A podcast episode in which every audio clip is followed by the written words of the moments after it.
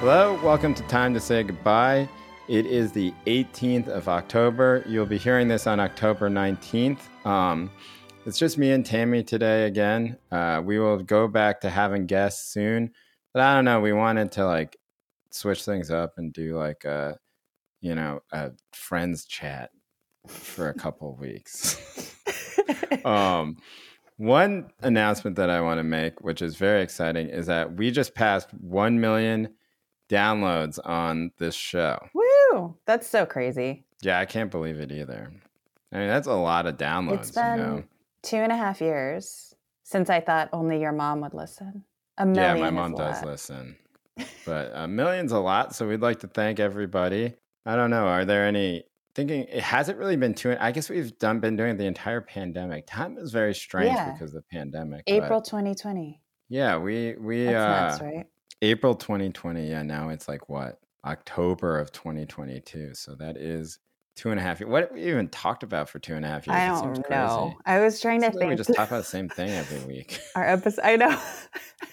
I mean, obviously, we have something. I remember when our um we were brainstorming titles and everything was around like pangolins and like Oh, yeah, wet that was a good market because we were it was all Pangolin Radio. Yeah, Yeah, and then Andy didn't want to do Pangolin Radio or the wet market because he felt like it was going to like somehow adversely affect his academic. his academic career, and he tried to hide where he was teaching, and we were like, everyone knows. And like, I know. Well, look, I and look, I Andy, we are not saying if you're listening, we are definitely not saying this to uh trash you. It's just that like I think when like when people have like their first, especially academics, when Yeah, they're like first was so going into like media stuff, like they get very nervous because I think it's like it's just a new world for them, you know. It would be the same thing if I had to like go to a department meeting or something, you know. I'd just be like, "How does this work? Am I in trouble?" You know, I'd be wondering that the whole time, and be like, "Why is that person just staring at me in that sort of way?" Right? and so, I think it's, uh but yeah, Pangolin Radio was a good one. I think we should have just done that. Yeah, actually, that was, that was good. I also I don't I remember like with the title of Andy, like he, I think because of that risk aversion, like we were like, come on to this show where like we like are have not researched and like we'll just like spew out random theories, and then he's like, I did this research. My prep document is ten pages long, and we'd be like, it's fine, Andy. he liked doing that though because it's a Yeah. it's similar to debate, you know. Totally. Like he was basically like highlighting down debate cards that he could that he could uh, give out. But yeah, I don't actually know what we've talked about for two and a half years. Sometimes I think about it like uh, I'll even go back and read some of my columns and stuff, and I'm just like, you know what, like I don't really have that many interests in life, you know. like I'm only really interested in like four things. One of the things that I'm interested in, I never write about, which is sports, you know, or even really talk about. But then again, in sports, I don't even really have opinions anymore. I just like kind of watch passively, like, um, and you know, I'm like, ooh, great shot, you know, whoa, what a dunk, and I'm not like, oh wow, they should run like this set or this player is really inefficient. They should swap them with like those thoughts don't cross my mind anymore. I just think like we need to you when we know, have it. they're down by two points. sports host. Then I know, I know. Well, I would be bad at it. I did a podcast with my um with uh Alex Wong, who's like this sort of guy who uh oh, has been Raptors in the basketball media thing? space for a while. Yeah, yeah, yeah. And um he on Twitter he's at Stephen LeBron, but like he he was like, Okay, and you know, let's talk about the Western Conference. And I told him I was like, I don't I don't really have basketball opinions. I just watch a lot of basketball and I spend a lot of time listening to basketball podcasts, and I have no critical filter when I listen to the basketball podcasts. What you could tell me anything, uh, it's like Ron Burgundy or something. You could tell me anything on a basketball podcast, and I would believe it. You know, because like, like my brain is shut off. So like, is yeah, this show so. like just about the Raptors? Yeah, I think so. And you know, during the off season, I think they expand a bit out. But his he and this guy William Lou, they've been doing this. Uh, it's it's been cool to watch them build it. You know, because Toronto Raptors fan culture is so intense. and It is? So I don't know anything yeah, about this. Yeah, I saw you did that, and I was like, "What is Raptors Radio?" And then I, Oh yeah, no, it's cool. They, why uh, is built- Toronto's fan culture so specific? Um. Well, I, there's a few things about it. The first is that like it's you know the only basketball team in Canada. Right? Yeah. right? The second thing is that I think basketball actually a big deal in over the past 25 years in Canada since the Raptors have been there. And it's like you have a lot of players that are coming from Canada now, much more than there were before. Oh. Um, and a lot of the players are very good. So you have like players who are stars that are Canadian. Hmm. And so you've had this sort of buildup of Canadian basketball over the past quarter century or so. And it's all located, you know, centered around Toronto. A lot of the player, most of the players I think that make the NBA are from, you know, Toronto suburbs, I something see. like that. Yeah, yeah. But um, it's also like the very diverse fan base. And I think that that's sort of, I don't know, it's Toronto, you know, it's a bunch of Asian. And both of the hosts are Asian American or Asian Canadian. Yeah, yeah. Yeah. Right. And so they had that like very famous moment with the with the Raptors and there was that guy who uh he was sick maybe, right? Um and he was like their most famous fan like wears, you know, has like a turban which, you know, is like sort of emblematic of their fan base, which is that we're all inclusive and we all just love the Raptors and we are Aw. celebrating the great diversity of of Canada of Toronto. I don't know, it's pretty cool. That's I went to a game sweet. and it was like that. Um, I, I felt that vibe, and then Drake is very involved, and I think his Oh, celebrity okay. kind of That's funny. helps to drive it a little bit. Yeah, but um, yeah, but again, I don't really have basketball opinions, and so I don't even know what we've talked about. I guess my only point is, that- We've done basketball when there it's like politically adjacent. oh yeah, And which it never actually is. you know? yeah. Right. And then, I guess we talked about And the pandemic. There's the not really much to talk about the pandemic anymore. I don't know. Do you feel like guilty about this at all? Sometimes I catch myself being like, you know, during the pandemic, and then I think to myself, oh, someone's gonna yell at me because they're gonna be like, the pandemic is. I know. Happening," You know, and I'm just like, listen. If I say the phrase post pandemic on the street, I'm like looking around to see if somebody caught me. Like, yeah. Someone from Twitter is gonna come like swooping down and be like, "Long COVID, Tammy." Your eight list. Which, like, I probably have been, but anyway. yeah, I don't know. I think we should give people a break on the post-pandemic thing. Where yes, the you know the pandemic's still going on, but like I, we need something to just be like, okay, you know, I there are markers of time. anymore. Like, you Yeah. know what I mean? Like, it does feel like a different. I don't know. Korea is just like totally normal. people don't wear Except- masks. Well, no, I mean the masking is like, but the, the masking it, it feels it's like so normalized that it doesn't even feel like a thing. But in rest, Yeah. everybody's going to restaurants indoors and stuff all the time. So I was on a plane um, this weekend, and I was the only person who wore a mask on the plane. Wow. Yeah, and the only reason I wore a mask was because the guy sitting next to me smelled terrible. you weren't gonna wear one? I was gonna wear it. Oh my god! and then the guy next to me was just like I don't know. He was like, a- you know, he was like in his, he was like in, he wasn't even that old, but he did Mm. not smell great, you know. That's awful. And so then I was like, I'm putting this mask. and then I felt very self righteous about it, you know, like I'm the only person on this. right, exactly. it's because also it was a flight from Vegas, so it's like geographically specific. yeah, that's true. It's from Oakland to Las Vegas, and I was just like, all right, I'm gonna be. I'm the only person. Everyone here is like excited to party. They're all gonna get COVID except for me. You know, I'm gonna be the only person partying because the rest of this plane's getting COVID. But the rest of the um, people have to smell this guy. Yeah, yeah, that was the other thing. I was like, listen, you know, um, I don't know, I don't know. It was, uh, I, I really was the only person though. Maybe there was one Asian person in the back or something like that, but, but, uh, Yeah, I was the only person I could see at all. Um, okay, well, uh, I don't know. Maybe we can do it next week or something where we get a bit more into it and we remember the podcast more. But honestly, like right now, it feels like you know, um, like one of these things where it's just like I don't know. It's so time is seamless through it. You know, there's no like, there's no little bumps or crags that I can remember. It's Yeah. just like It's been it's been good. I can't believe that. That's so that's one million's a lot. a million's a lot. It's a lot. Um, so, but we thank you. Thank yeah, you so much. seriously, thank Yeah. you. Um, okay, the second thing I think we wanted to talk about was that something, you know, um, over this past week, uh, Betsy Morais at the Columbia Journalism Review like did a audio story, right? Um, Mhm. and it was about John Bennet, who we've talked about on the show before. He's a legendary editor at the New Yorker and somebody who, you know, I think was important to me and Tammy as well. And um, you know, we wanted to read uh, the Bennet Bennettisms, right? Which is, um, I don't know if you've met him. He's a very sort of like fun, and he would sometimes say things, and then you're like, oh, it was important that this person said this thing, and I'm gonna take a, I'm gonna take a listen, I'm think about it, right? And so Mhm. Betsy did the good work of sort of cr- of collecting some of these things, right? Um, Tammy, you want to read some of these for us? Yeah. Okay. Let me read a couple of my favorites. So, um, a writer. So he, Bennet John would like.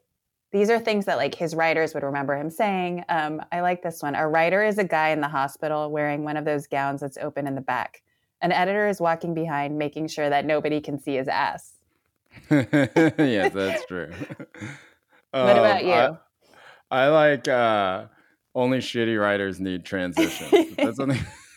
That's something I always feel intensely. um, I try not to ever use them, you know, but um, I don't know. Sometimes it's like you try and think about it, and it's like, all right, as a reader, like, do you really like reading these things where everything is like a every paragraph is its own object, you know? Sometimes I think like maybe that type of writing can be a bit, oh, I don't know, like self indulgent.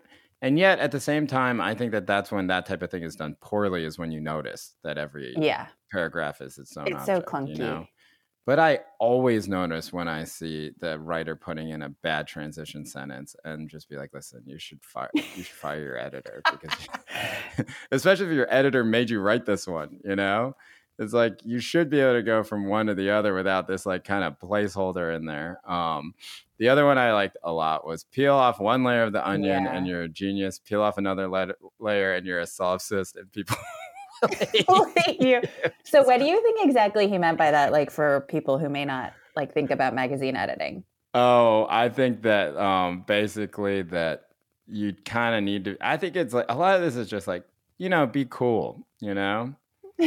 Like just be like cool and like act like you've been there is a type of thing, right? Like there's like this kind of burrowing that sometimes people do where I just think it's like it's about proving the genius of the person. being Yeah. like, oh, how deep can I get into this? And just like most things are not that deep, you know? Well, and it There's struck me that so much of this stuff is like also just showing respect for the reader because that's the onion Right. thing too. It's like don't get too into your business that that reader can't follow you, you know. Yeah. And so he yeah, also has yeah. stuff like don't nudge the reader, don't condescend to the reader. Like I think that is so important. And that's also why he was always talking about chronology. Like he always was just like like every New Yorker article just like goes in order. And he's like, that's good and fine. You don't need to innovate on chronology. Like that is how people behave and think. Yeah, I'm a very big fan. I'm a very big supporter of just going chronologically. Yeah. Both in documentary film and in magazine. Oh, really? Wait, say more about the doc part because I don't. Well, I don't know. You know, like people are always trying to reinvent chronology in documentary film because I don't know. You know, people want to experiment with form, Yeah. right? And they want to sort of use. Sometimes they want to use like conventions that are work better in film, right? Like in in a I see. you know, like in a movie. Narrative film. Yeah. um then and generally it's like all right like can we just go in order here you know like i don't know i watched that okay one of the documentaries that i was very impressed by was uh Kamau bell's like cosby documentary from last Oh, I didn't see that. Okay. um and that literally uses a timeline it just Oh, goes down the timeline and Like there's a graphic overlay on. yeah Oh, wow. and because well not at all times it goes away Yeah, it's yeah. not like you know it's not like the score in a football game or something yeah, it's yeah. like always but in the still, corner that's like the But organizing still. principle of it. because you have so many accusers, you know, you have so many women, and then you have this gigantic career like Mhm. that you all have to keep track of, and you need to know stuff like, okay, when he was doing like Get Smart or whatever, you know, like when he was doing like Fat Albert, like what was like what was happening on these two things. Oh wow. And it made me realize I was just like, you know, I bet that there was some conversation that was done there where somebody was like, I don't know, like it's not very artful, you know? And then they just went with the functional way Mhm. and they're absolutely right to do that because it's like i don't know like the reader already is having trouble keeping things in their heads even if they're very smart um and making it harder because like it's ju- i just like there's like very few reasons to go out of order. Sometimes like Yeah. what you want to do is you want to do something where you have a superstructure right? And you have a like let's say like something happens and you're like okay you see this in books a lot of times non nonfiction books right? You have a trial right? And like uh, you start out with something like on the first day of the trial, the prosecuting attorney for like the, you know, like I don't know, Alameda County, California stood up and said, and on the back of the room or you know at the defendant's table was so and so is so and so right? And then you go back to the beginning when the beginning of the defendant's life and then you tell you do like 12,000 words of like biography. Yeah. And chapter 2 starts with like back at the trial The plot- you yeah, know yeah. and the trial is like the organizing device Right. i think that's very different than going out of chronology right because that's just having two chronologies at once but even then i don't really like that organizing principle very much Well, one of the things I remember, John, I mentioned this to you and Betsy, but one of the things John had advised on a story I was working on was like doing that thing that he tells people to do sometimes, which is like four, what was it? It's like four, one, two, three, five. Right Like it is chronological, but like he had also had this other rule, like put the best shit at the end, the second best shit at the beginning, and then all the other stuff in between. right right And that, right, but right. yeah, I, I mean, that's still basically chronological. It's just you're teeing up a drama or whatever. Yeah, yeah. Uh, it's like I think that those organizing principles is just strange. Like you know, like Saving Private Ryan is like kind of like it starts with the old people at the at the, like the grave site or Mhm. something, and then it goes back. You know, it's always like it's always a bit flimsy, and honestly, it's better when it's flimsy. Like when it's more rich, then and you have to pay attention to it, it just becomes harder. Um, Yeah. I understand why people do it though, because like I think that sometimes you just need like to get eased into things, but I don't know. Okay. Next thing uh, that we want to talk about, which is BTS in Busan and military tensions in Asia. Okay, Tammy, tell us about this. I'm curious about All this. right. So you guys know I've been in Korea and it's it's pretty tense here. Like in a way that I actually haven't experienced in a while. And I think like with the Ukraine war and China and North Korea, it just feels like stuff is getting real here and it's pretty frightening. I mean, again, I think on a daily basis, and we've said this before, it's not like South Koreans are always like nervous about North Korea and China. And you get used to a certain level of confrontation just because you live here and it's fragile. Um, but you know, with all the military exercises in the EC, like U.S., South Korea, Japan have been drilling together. That pisses off North Korea. They're fi- firing missiles. You know, China and North Korea are basically supporting Russia in the war in Ukraine. So anyway, it, everything feels like it's sort of crumbling. Also, this week, BTS, after like years of speculation and their announced hiatus a few weeks ago, have said that they are in fact going to go to the the Korean military. So Oh, oldest- really? yeah. So the oldest member is Jin, and like the rule has been that they have to go before they're thirty. But everybody thought that the Korean government was going to give them ex- an exemption the way they give classical musicians and athletes an exemption. Um, and also, but you know, BTS is such a huge driver of the economy that people weren't sure. It's like giving like Samsung a break or something. You know what I mean? It's Right, crazy. right, right, right. Um, but it seems like Jin is gonna. He's about to turn thirty. Is gonna go. Oh wow, for the whole two years. So it's like a year and change now. It's all it's all been shortened. But they're all going to Oh. go in sequence, and then their company announced that they're going to have a reunion in 2025 after they're all done with Ah. their service. So it's it's a kind of an interesting time, um, Maybe and I they're- think the BTS maybe they're burned out. Do you think they're just burned out, I like in the, You know, Yeah. it's like you know how like in uh, mob movies, sometimes when the when the mob dudes need to like escape the heat, they go to like prison for a year and hang out. I know this is like their break. out. Yeah. Well, also, it's not like they're going to send BTS to the front lines of whatever exercise. Right, you know, right, like they're going to have some nice job. Um, yeah, that's interesting. Wait, so what is attention like? Because you know, I think that one of the misconceptions people have had over the past ten years is that like every time you hear new, you know news For about sure. like oh well North Korea launched some missiles that they believe that everyone in South Korea like even knows that it happened yeah. and is like quaking in fear, which is not true. Like nobody, no, in the past people were not really even paying attention, right? Like it was just kind of like okay, well whatever. This is something that happens all the time Yeah. it even sort of happens on a schedule, you know, where you can kind of know when they're going to do this stuff. But why? How is it different this time? Yeah. So, you know, there's a new conservative administration here. Basically, during that kind of, there was a little bit of a sort of like detente period, I think we can say, between like when Trump and Moon were in office and now it's Yoon. But I think it's really being sort of heightened by the fact that like you, the US and China are essentially in a trade war. And like China's been making certain kinds of overtures vis a vis Taiwan, which is freaking people out. Um, obviously, Russia just straight up invaded Ukraine, and people in this region are trying to figure out, well, what does that mean for sovereignty? You know, right. what does that mean for like old Cold War alignments? Um, and I think like so with the conservative administration in power now, like basically they've restarted annual military exercises and on like a scale that we haven't seen in Korea for a number of years now. Um, so I think like all of this is it just feels like it's a lot more than usual. Um, the North Koreans, yes, of course, there is like just this kind of like attention economy because of the way that they've been ostracized in the in the you know world. And and so there if there is a sort of change in administrations there will often be like a missile launch. Right. But it also seems like they're ramping up towards potentially another nuclear test um, something i've been paying attention to in just like the western media is that there so the this doesn't sound like a big deal but it actually kind of is so in the new york times and the financial times this past week there were pieces basically saying we should just accept the fact that north korea is a nuclear state right. and stop trying to move towards denuclearization as a goal because it has impeded like all sorts of diplomacy. And I think most people sort of in our general who have our, gen- our general politics or at least realist politics have been saying that for basically a couple of decades. Like that ship has sailed, whether you like it or not, they have nukes.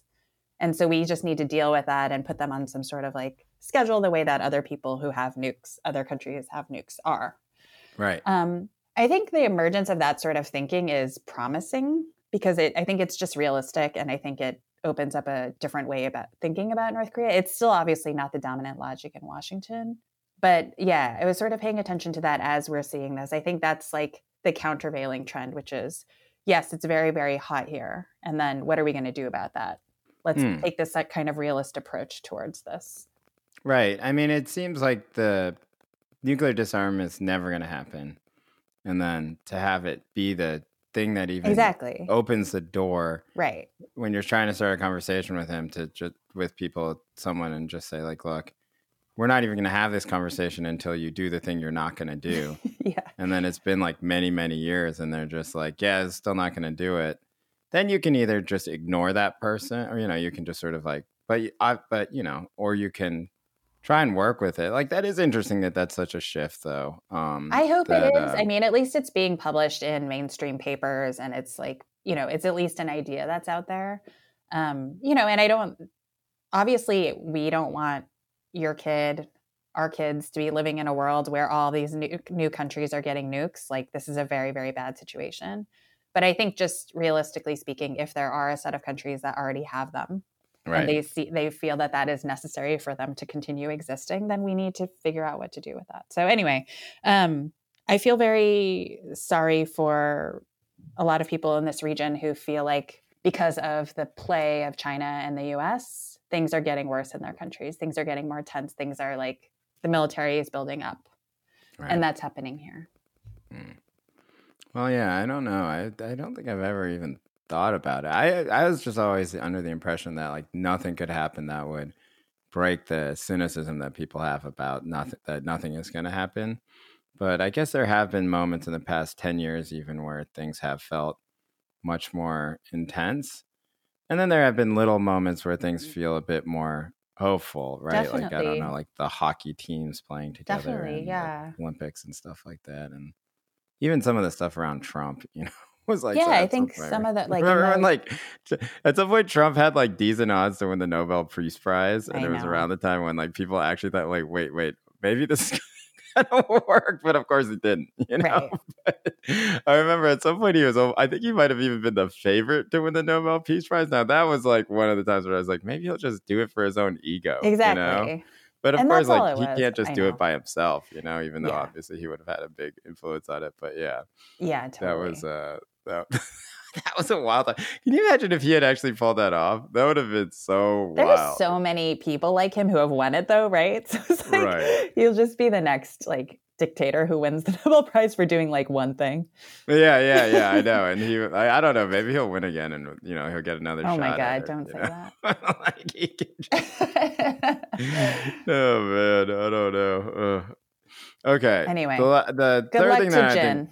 I think, yeah. Um, one other thing that I okay, I promise we're not just going to talk about stuff that we write about here, but I did want to talk about the LA City Council scandal. Now, for people who don't know, What a shit show. some t- uh, tapes leaked uh, and they captured three council members and the head of the labor federation right which is the afl-cio um, organization i think that In this guy was in charge of 800000 workers you know or he like repres their organization represented it's like yeah, an umbrella gathering point for those right unions. 800000 Yeah. is a lot Yeah. And he know? So also we can talk about it, but he's like a huge dude in the Teamsters.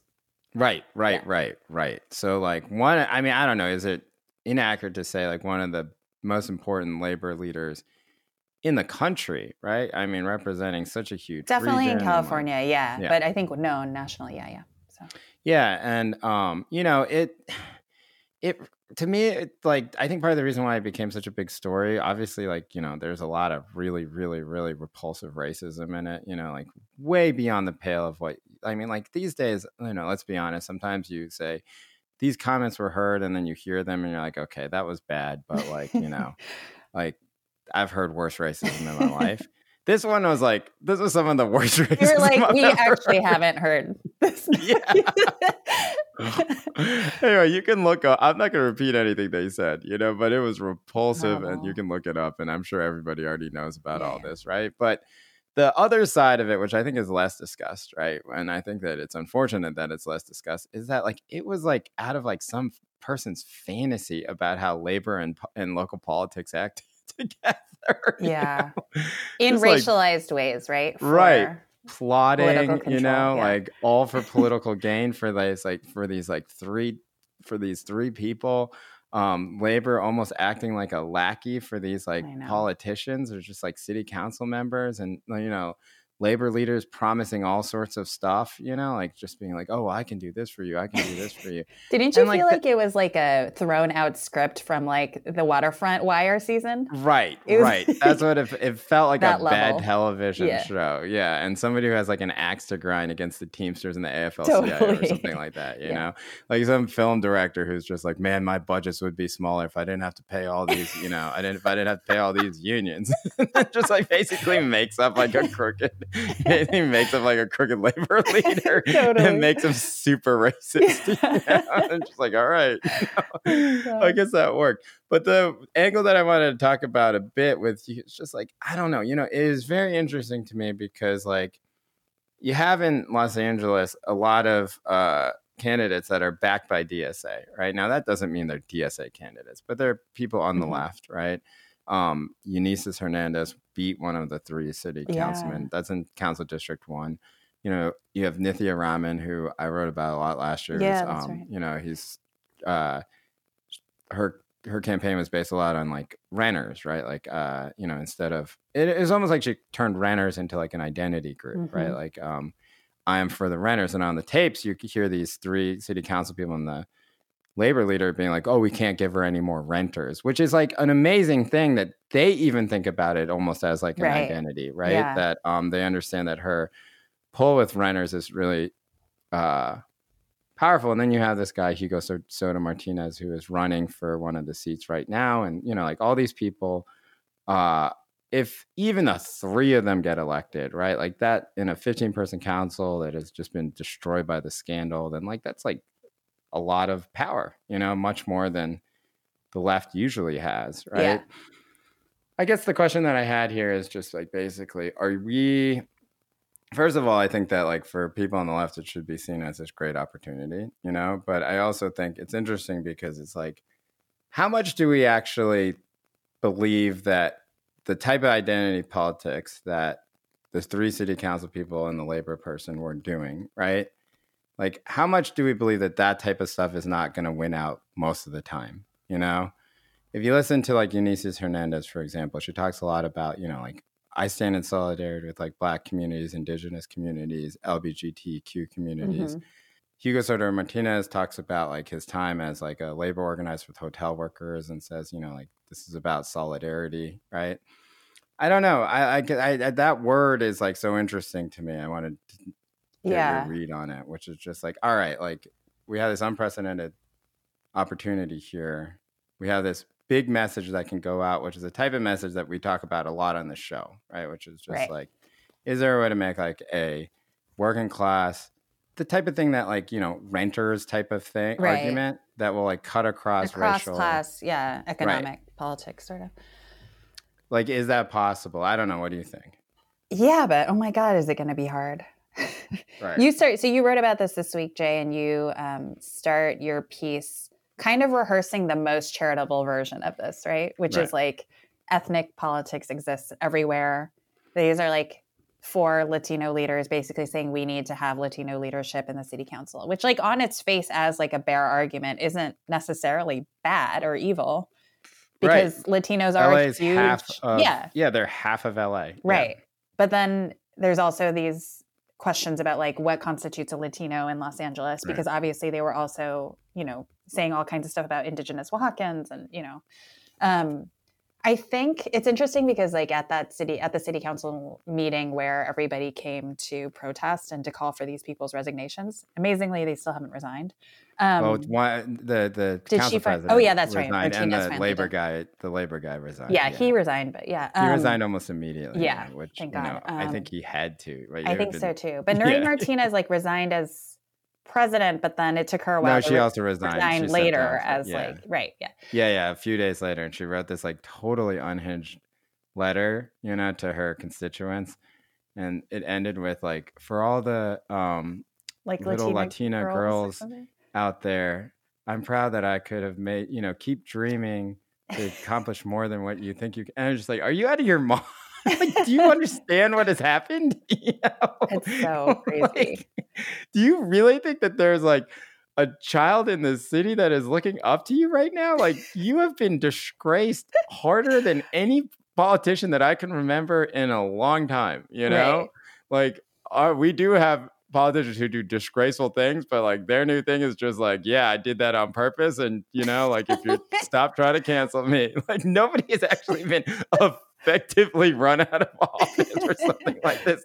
You're the first, you know, like, um, I don't know. So um, delusional.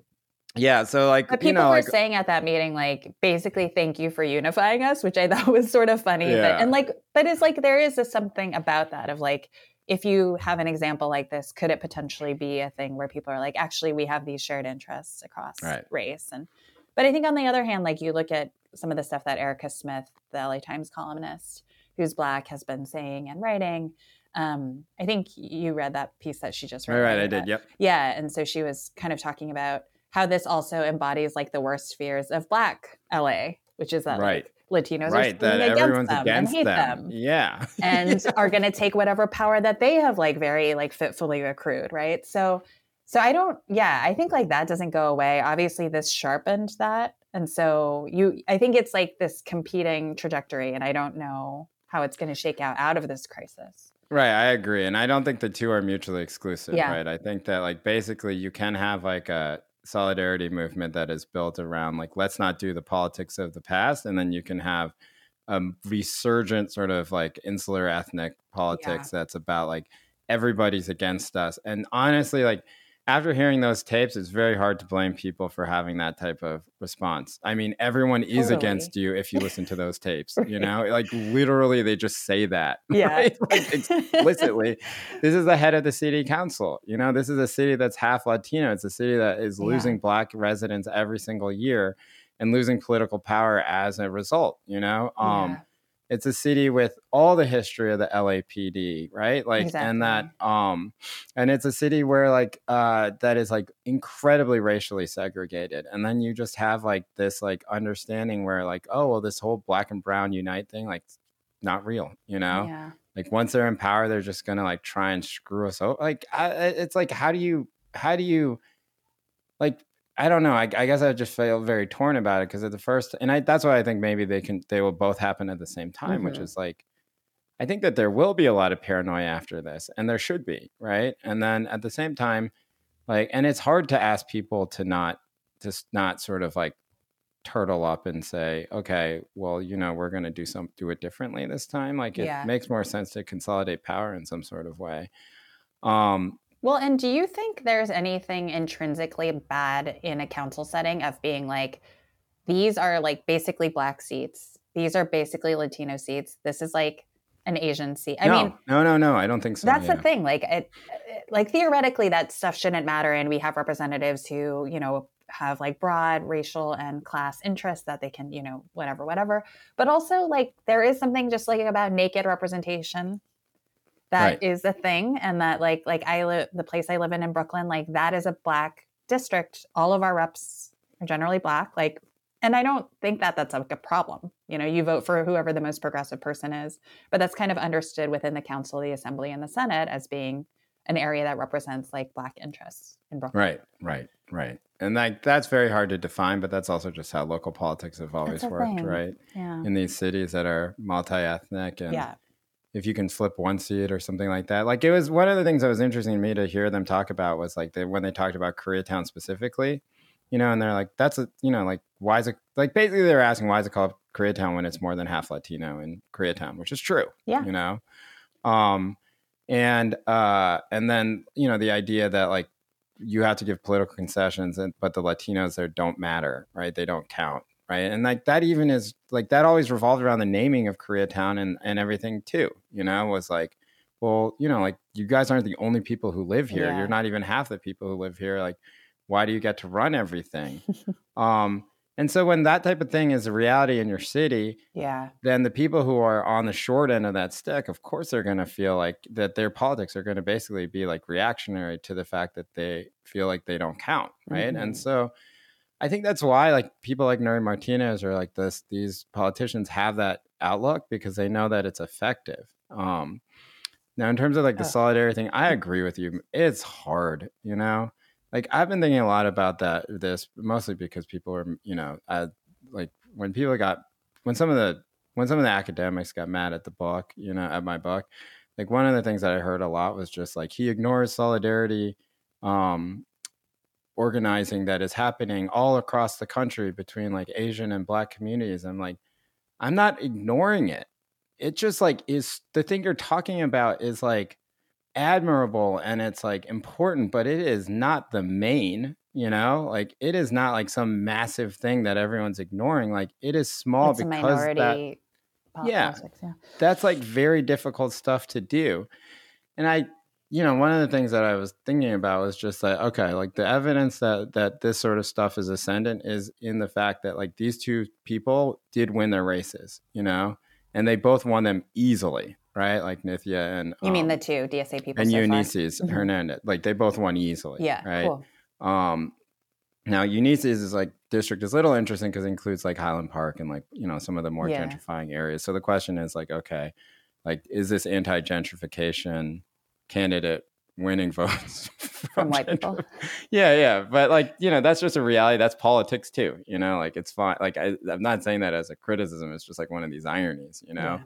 but um but when you hear people talk about like all right well we're going to stand in solidarity with these communities and like this is like uh my experience in running at 501c or like my experience Mhm. as an organizer i don't know something like I, I don't know what the ceiling for that type of message is sometimes Yeah. you know like i know what the ceiling for like eh, you know bare knuckles ethnic politics is Right. right, like we saw it and it works Yeah. right i mean we even saw it with eric adams right like it works yeah. right um but i don't know it's it's like can you build that into something bigger is what i wanted to ask you about like, well, I think thought about that for me is like why the addition of Ron Herrera, the Teamsters leader in this, Oh, was yeah. so heartbreaking. And I think for the labor movement is like a little bit of like a reckoning moment right broadly, like not just in, among Latinos, because labor has been the place where that kind of solidarity politics is potentially very possible because like Right.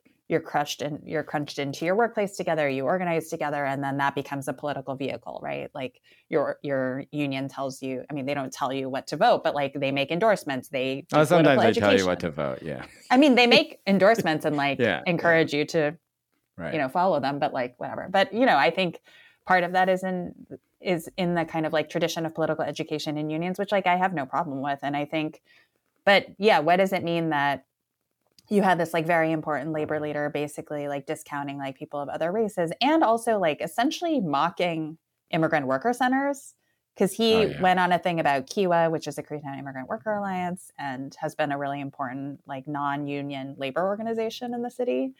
Um, so yeah, I don't. I I'm sure there's a huge moment right now in labor in Southern California and elsewhere about like who are we? What are the racial politics we stand for? You know, and what is our relationship also to the Democratic Party? Yeah. Because for a hundred years, labor has been like, we got to stop voting just with the Democrats and being their lackeys and they're like, you know, whatever. And yet they are still. I mean, there's there's no daylight really between the Democratic Party and unions.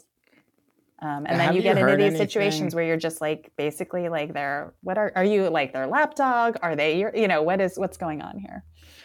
Yeah, it was depressing in, in another way, whereas just like, okay, right now, so much of the energy around uh, labor is from these like very symbolic and exciting moments, right? Like a Starbucks store gets organized or, um, you know, like a uh, Apple store gets organized and that these big brands are sort of having to reckon with it, you know?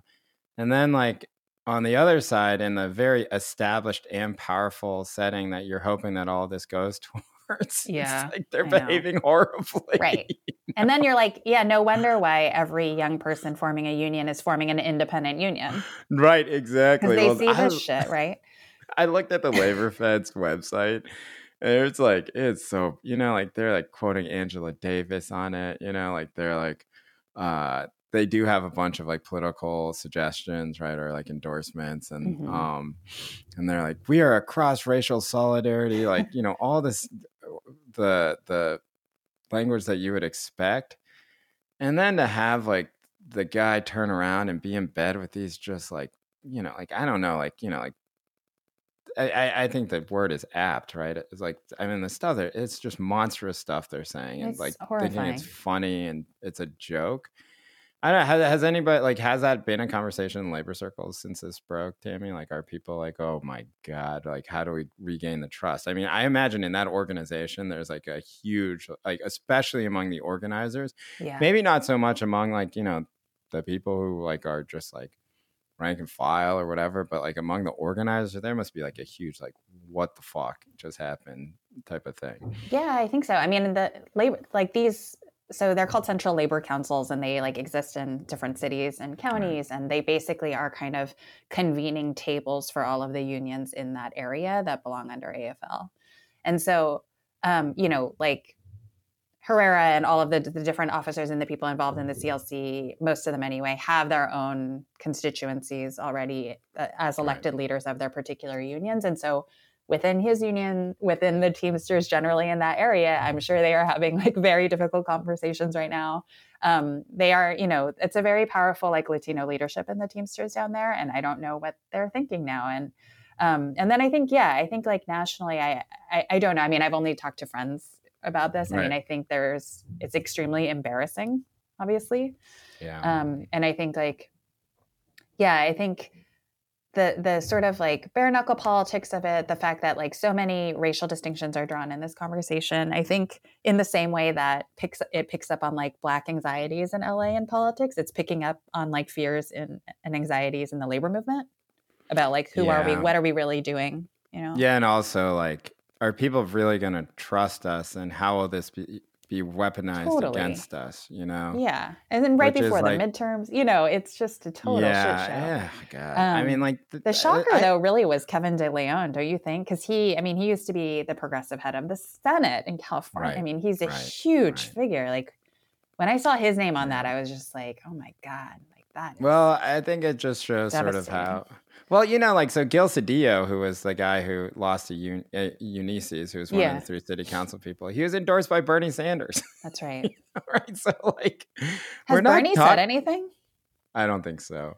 Um, Oof. we're not talking here about like, we're not talking about like Orange County Democrats. Totally. You know, like Yeah. we're not talking about like even These are New not York minor players. City Democrats, Yeah. right? Like, like these some like Nury, Okay, like Nury Martinez is like was very bad on homelessness, you know, Okay. but like, and she had had these like little street clean t- teams going around like 24 hours, like she would just brag about it, you know. She's like, Yikes. well, in my district, we have, you know, basically this roaming group of people who would go up and like you know trash homeless uh, encampments, et cetera, et cetera, right?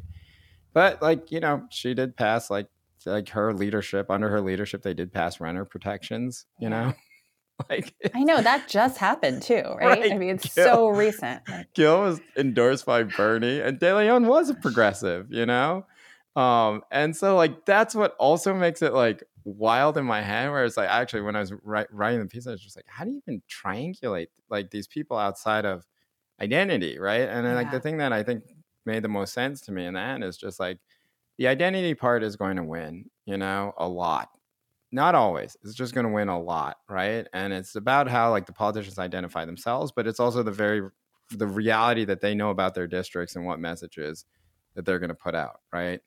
And that um them sort of putting their heads together in this type of way, right? Like, I just don't think that it is in any way surprising.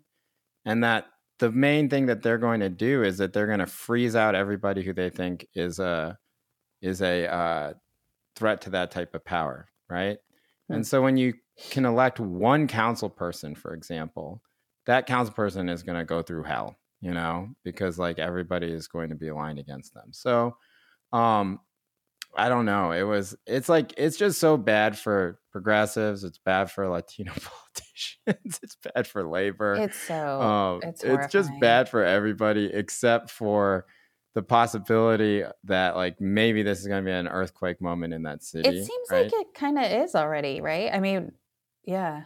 I think we'll see and um yeah, I just like I, it makes me want to like go to LA and just like walk around and spend time with friends and LA talk to strangers. Like, like what the hell is going on here?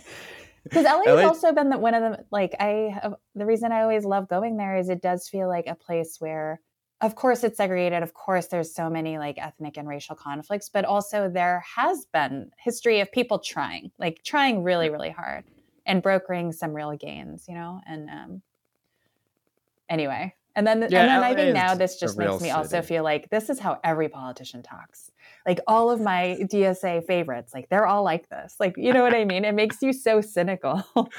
yeah, I know. It's hard to imagine, you know, like, cause you always think like, you know, the first thing that you should think about people who are politicians that they're, is that they're politicians. You know, I don't think that there's any real exception to that rule, even though there's politicians that we like and there are politicians that we don't like, you know, but like, um, but man, it was it's it's just it's just hard to even fathom what um like and so if that if that doesn't if that tape is not leaked right then everything just stays exactly the same and these people are there yeah. right? And one of the things that i thought yeah. was unfortunate about the way that the piece has been processed is that there's so much focus on the racist part of it and i understand why. It's really racist you know? Like they called mike bonin's kid like a oh little gosh. monkey you know?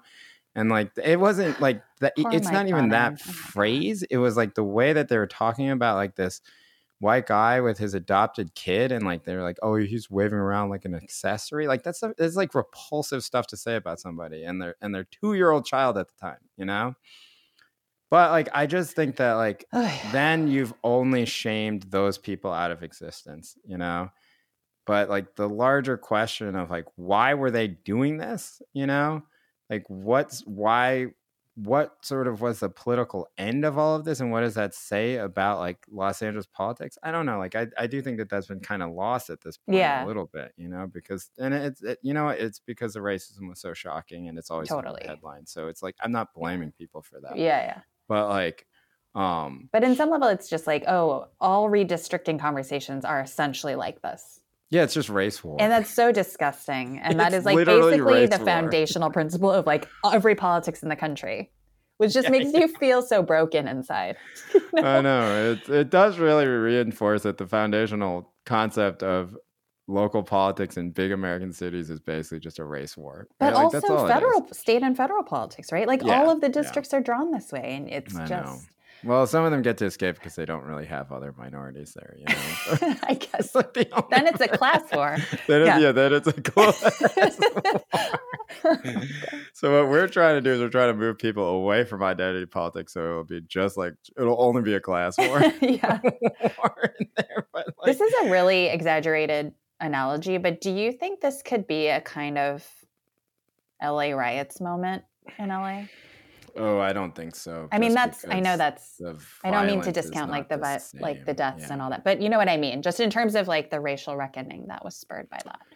Well, I wonder how. Okay, so when the riot, you know, the riots obviously everybody knew about, right? So it's like top of mind for everybody, you know. I imagine that a large percentage of people in Los Angeles know that this happened, but aren't thinking about it all that much, you know. But I do think that in terms of the way in which these types of coalitional politics work, that people will be much more hesitant to make it so obvious, you know? Hmm. and that what it will be is this gigantic cudgel that people can use to attack moderate politicians who are doing a type of identity work, right?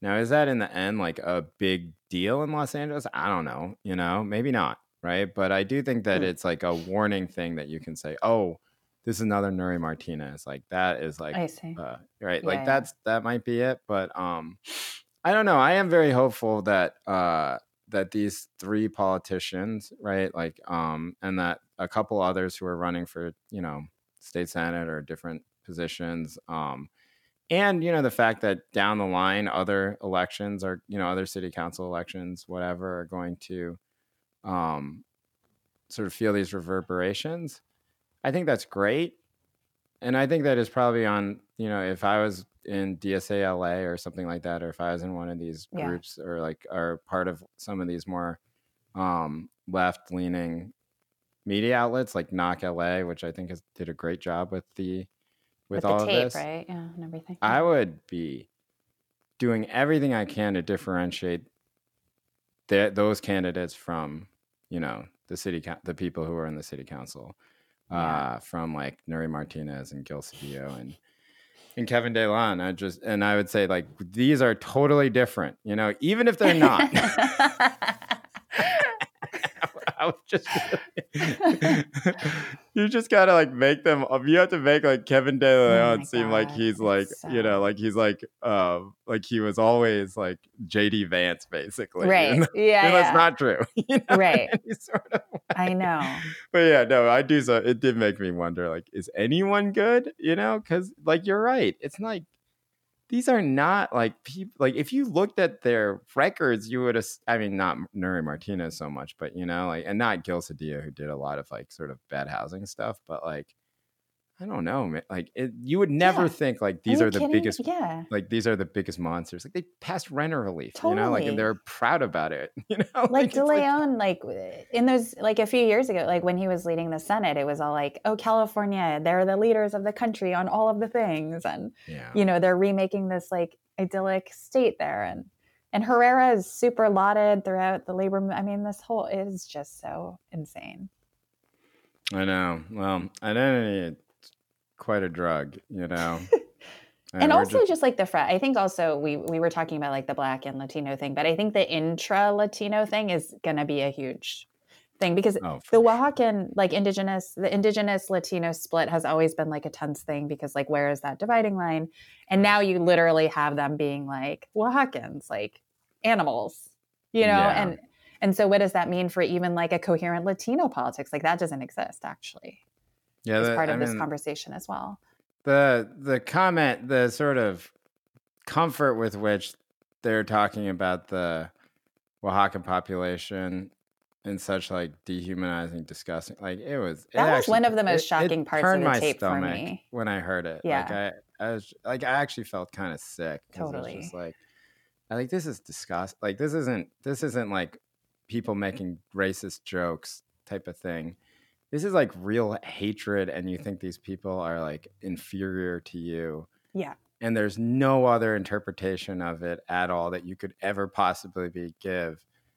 Like oh i was just kidding or i was in the heat of like Nury martinez's first statement was like I, it was the heat at the moment i was like there's no heat in that moment you're Yeah, talking with like, your three friends. around, yeah you're laughing. laughing. the whole what- time what are you talking about? Insane. That's a heated moment for you? Like it seemed like you guys were like having a great time you know? Um yeah i i i think that um i don't know i just i think like you know think about like where here in like the bay area right like we have uh you know politics are not so different right um Hmm. and uh, especially in Oakland, right, which is you have a very large or shrinking but large black population, right, and a lot of the local politics are are racialized in that sort of way.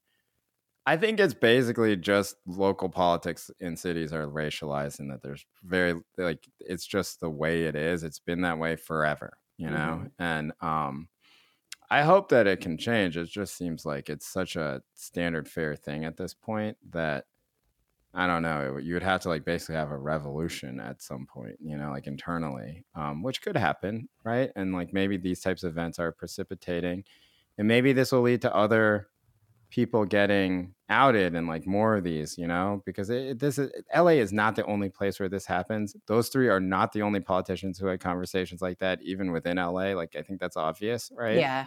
Um, but like you know, we're probably gonna lose a lot of politicians that we actually kind of liked. Oh my god. that I type of know, I'm reckoning. wondering. Oh god. Just I don't know. Maybe we're on the wrong side, Tammy. You know, like maybe we should go on the side where like people can just say racist uh, stuff out loud and be like, no, I actually, believe this. Why? Why? why are we allying about all with all the racist liars? You know, like why not? I felt like I mean, when the stuff that they were saying was more so- like it was it like it was racist by any standard. You know? it's like theatrically racist. Oh my god! I felt yeah. actually I felt like my first thought when that tape came out was like this is how this is like when you go to a reading or like an art talk and like your idol says some crazy shit and you're just like you're dead to me forever. Why did I ever consume anything you ever produced? Oh, you know? right? Except yeah, you so start much re- worse. you re- you start rethinking all of your opinions and your like you know in your life a little bit. Um, yeah, no, Fallen I, heroes, you know. oh man, and it's like, all right, well, are we just then at the point where like the people that that I think would pass these sorts of scrutiny actually also have like a pretty limited right at least for now have like somewhat limited ceiling on what they might be able to accomplish because you know I see. like because it's hard to talk solidarity and do solidarity you know um it's almost abstract at this point in a lot of ways.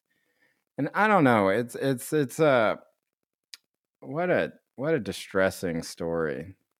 At times Yeah. like it was kind of inspiring it was insp- you know it was cool to see people protesting in front of Yeah, the city council it was cool to see people screaming at these politicians and telling them to resign you know um i actually think it's probably good that they haven't resigned i mean not they should resign you know but it's good to keep the story the going and to yeah, keep yeah. Mm-hmm. the resistance to it going like it's a positive that that Right. that they're like apparently all delusional right like what do you guys what do you think is happening here I you know don't.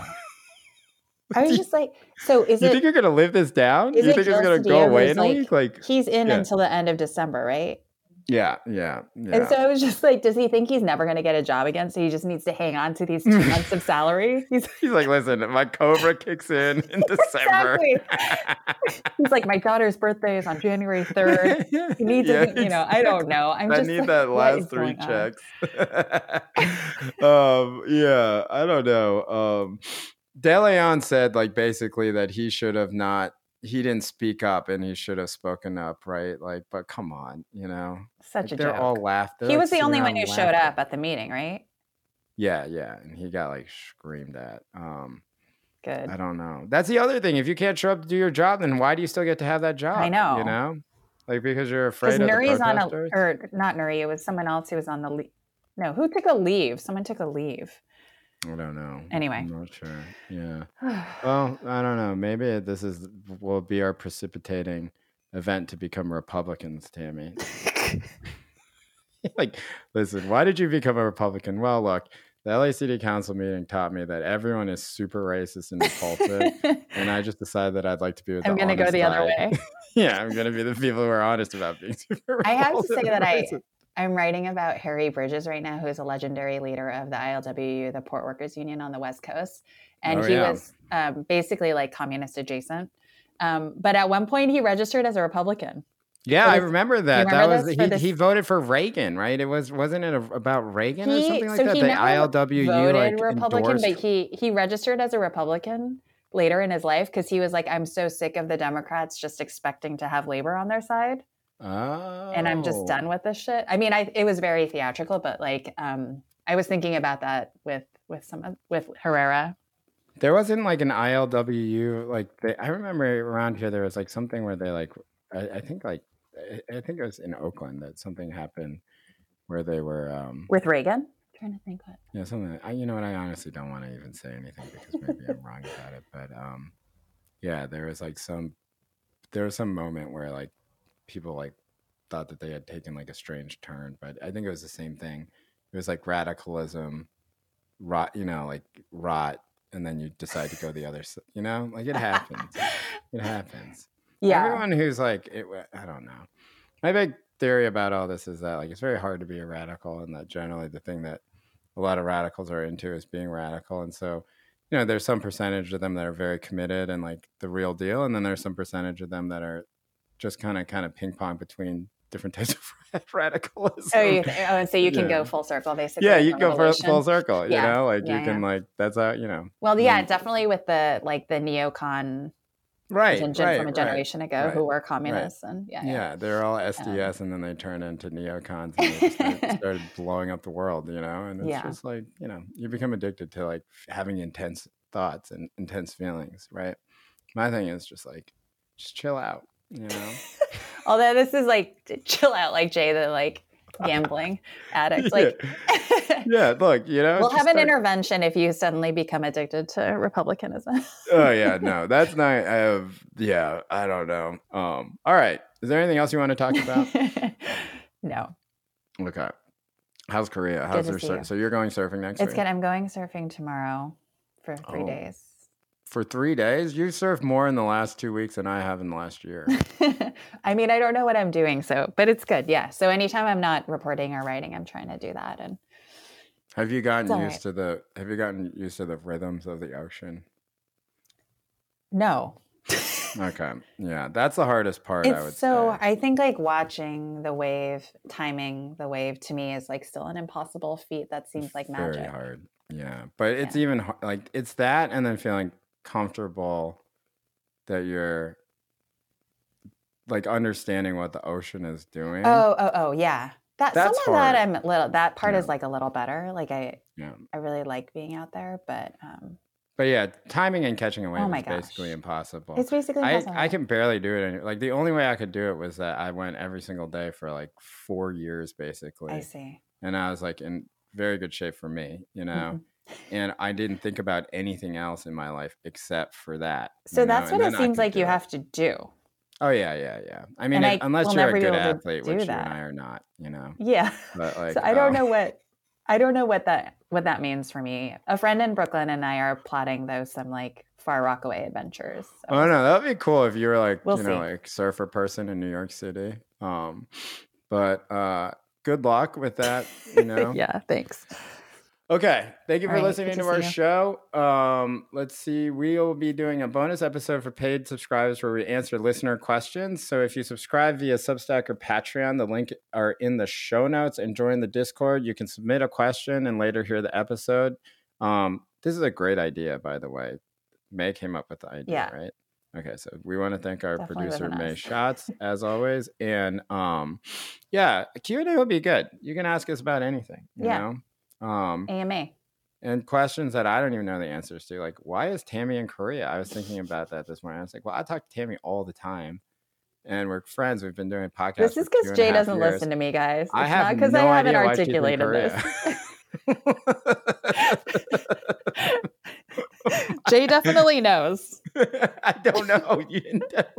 You you just vaguely said something about like a book or something. You know, I was like, all right, I don't know. Um, and then uh, I am giving a talk this Thursday Oh, with yeah. uh, Erika Lee and Rachel Swarns and um, and uh, Mike Luo, who is me and Tammy's boss um, at NYU. Uh, and it is about uh, roots of anti-Asian violence. It's not about history. Erika wrote the book. Uh, the big trade book that she wrote is "The Making of Asian America." I actually have it right here, um, which I cite in my book. It's a great book. I oh think. yeah. Um, and so, if you'd like to watch Erika talk about Asian history and you kind of like nod.